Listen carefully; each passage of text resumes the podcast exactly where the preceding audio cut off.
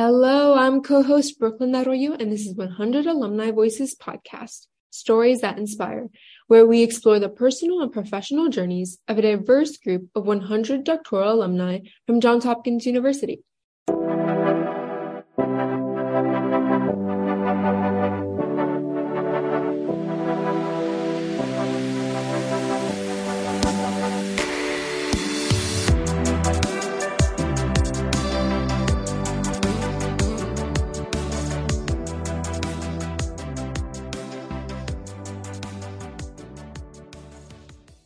Today, we're joined by Lee-Lee Ellis, PhD in Health Policy and Bioethics, currently working as Director of Healthcare at Arnold Ventures.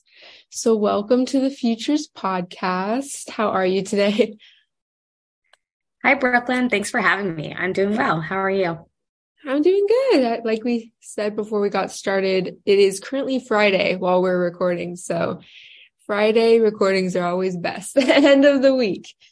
But I would love to just Great. jump right in and hear a little bit about your journey, about your academic journey specifically, and how you ended up within the PhD program of health policy and bioethics.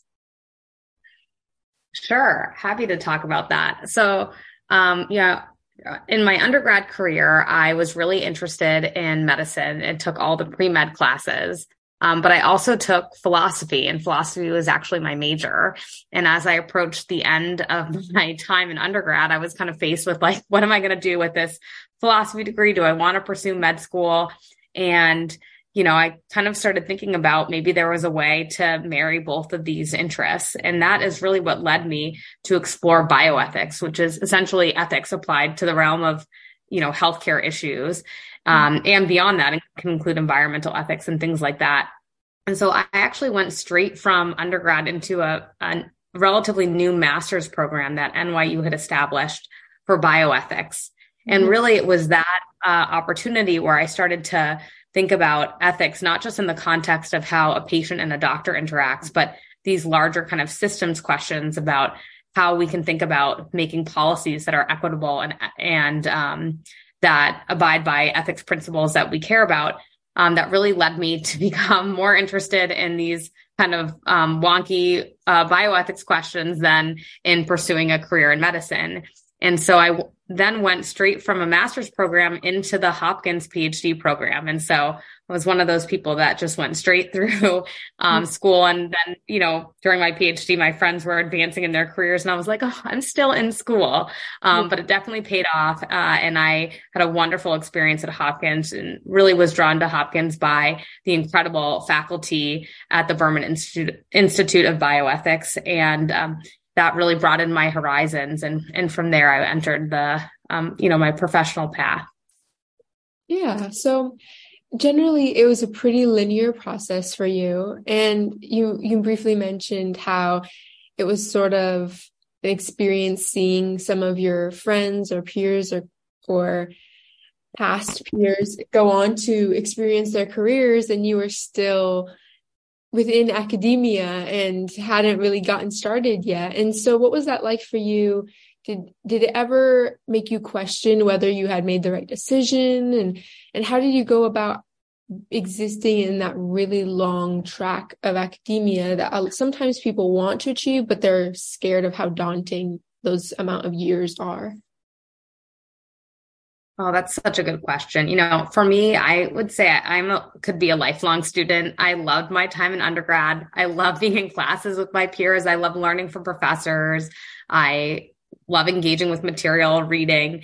And so I, I think if there's an option just to stay a student forever, I would have been um, quite attracted to that option. And so it definitely was a long process. And towards the end, you start to see kind of the light uh, at the end of the tunnel and kind of what what might be on the other side when you feel like you finally really get to apply everything you've learned in more of a real world setting. Although quite a bit of that does go on during um, the process of getting a PhD because there are numerous opportunities to work with um, professors on their projects, on their grant funded work, or to, to get, you know, field experience depending on the area of study. And so I do feel like you begin to get a taste of that Um, you know, I think the larger issue for me is that I was just so eager to pursue these areas of study that I kind of went full in to more training and and uh, education without really thinking about what my career would look like. And I do think there are pros and cons to going straight through, but I definitely think there is value in taking some time to work after undergrad or in, after a master's program, even if you are thinking that ultimately you want a terminal degree, you want to go get a PhD, because that career experience, that experience working a traditional job, a professional job, um, is really helpful and also can help spark areas of interest or focus areas that you aren't aware of when you go all the way through. And so I did see firsthand how some of my um, peers in my PhD cohort kind of came into the PhD with a bit more focus on the areas that they were really passionate about for me, it took a little bit longer to kind of get there to figure out what I wanted to study for my dissertation project, for example. Um, and so, you know, I think there are lots of different ways to end up in the same path. And I'm glad I did the way I did, but I, I do t- find myself encouraging um, other students to spend some time um, working before pursuing something like a PhD. Mm-hmm. And that is good advice from the experience you've had, just to be able to have a little bit more understanding about what it is you're interested in like you're saying. And and so within your time when you were transitioning out of academia and you were first ste- stepping into this career area what did that transition period look like for you? Was it a smooth transition? Was there a learning curve that had to take place on the difference between implementing this work within a field and the more academic aspects of this study? And and how did that look for you?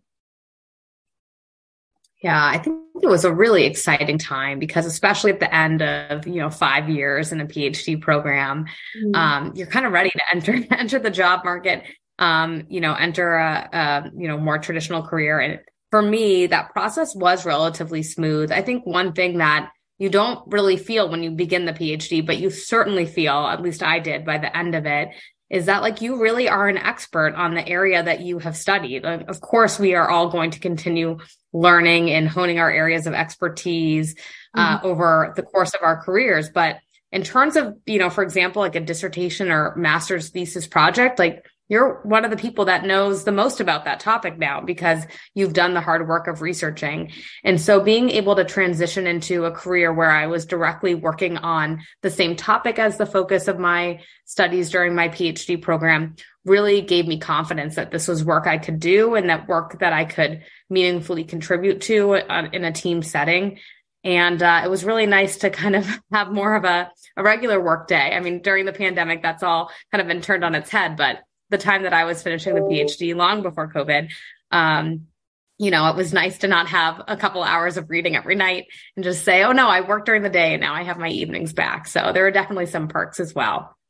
Definitely. Yes. Being a student is, a job in its own right. There's not necessarily uh, hours in the day and that's when you work. It's oftentimes 24 seven. So you, you briefly mentioned how you were fortunate to be able to have a, a, job that's pretty parallel to what you were studying specifically within your PhD. And so what now does your day to day look like and how does implementing, you know, po- health policy and bioethics look like within your field? Yeah, it's a great question. Well, I should say I'm not at the job that I started out at um, when I first completed my PhD, and I've had a couple different experiences since then. Um, but the role that I'm at now has been a really fun way to think about the different opportunities we have to incorporate ethics um, in our work that might not be kind of as immediately apparent as, for example, being a bioethics um, professor, where of course it's very evident that that work is going to have a huge ethics dimension. Um, so right now I'm at an organization called Arnold Ventures. Um, which is a philanthropy that is really focused on driving policy changes. And the areas of health policy that I focus on are around um, changing um, the way that we pay physicians and improving the Medicare program. The Medicare uh, program is one of the largest social insurance programs we have in this country, serving, providing health care coverage to people age 65 and older and those with disabilities. So it has a huge impact on the federal budget and a huge impact on people's lives. And it's something we all hope one day um, to to have ourselves as we age into the program.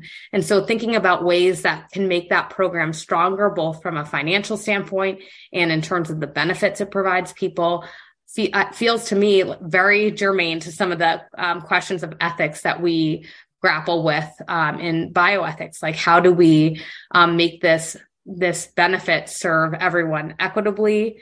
Mm. How do we think about balancing the needs of the people who are in the program now versus the needs of future generations who if this program is not financially sustainable might be paying into the program now but won't be able to access it if we don't reform it now and so those are just some of the questions that um, I feel have really been a nice way for, even though I'm not directly working in ethics per se, for me to be able to incorporate um, an ethics framework into the work I do and thinking about the work that we want to fund and whether or not we think it'll be meaningful for advancing the um, policy discussion as well as kind of our policy agenda and the areas that we really want to push. And overall you know the framework that arnold ventures healthcare portfolio operates under is really trying to make healthcare more affordable and reduce costs in our healthcare system which i think inherently also has an ethics dimension so that people um, can really enjoy what I consider to be a, a moral right, which is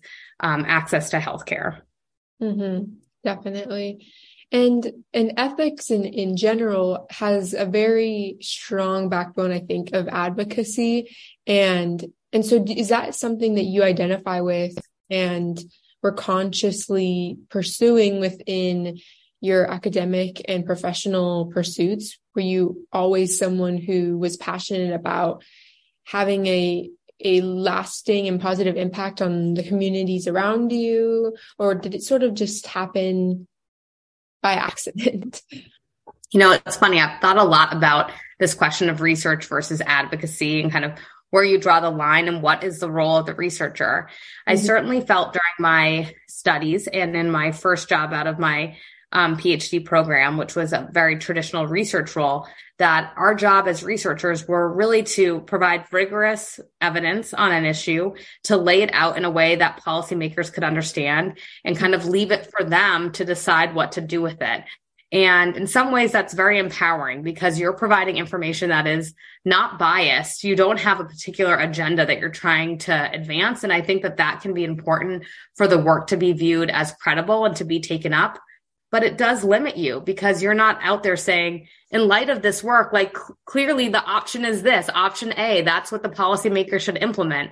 Um, and I think eventually that was one of the reasons that drove me to um, consider other career opportunities after my time uh, as a researcher, which I did for about six years and really loved that experience and learned so much from it but ultimately wanted to drive policy in a way that I felt like I could use additional tools that were not at my disposal as mm-hmm. a researcher.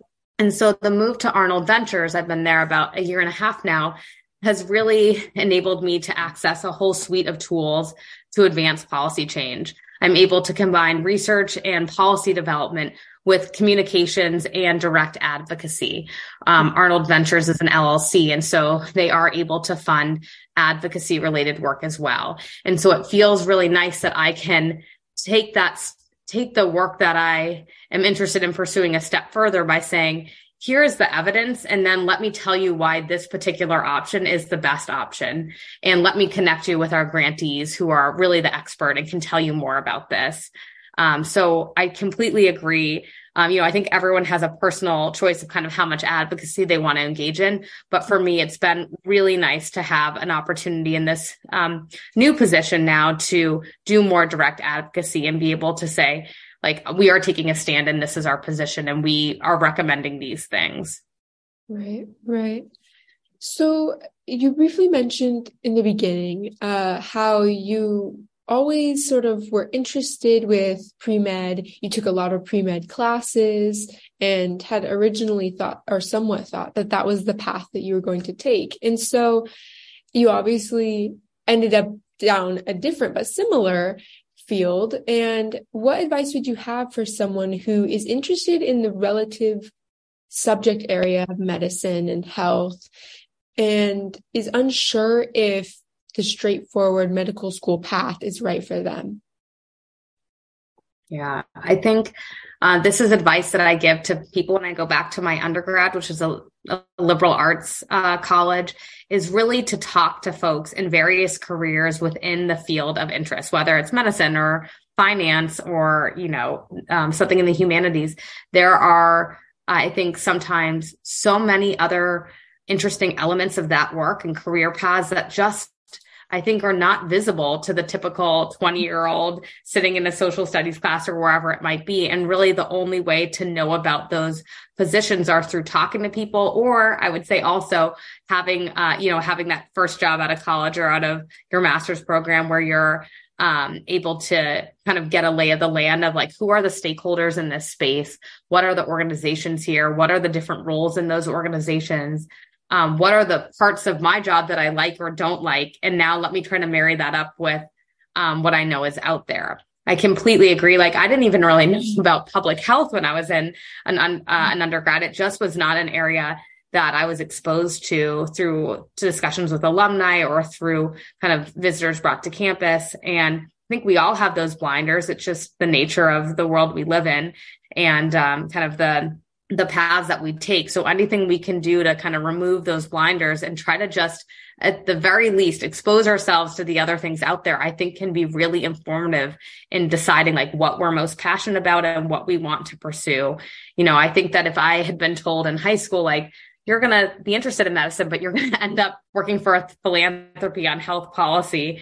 Um, I would have been like, what? I don't even understand that. Um, so it is a, it is a process, but um, I think it applies definitely beyond beyond medicine uh, and just really to any field of study to encourage those in undergrad to um, try to get a little bit of a lay of the land through any avenue they're able to um, as they think about what career they want and to not be so locked in. I mean, I think that's the other thing that's really wonderful about um, that time that you're in undergraduate studies. You have a lot of resources available to you and time to sort of decide what you want to do. So it's not something you need to rush into.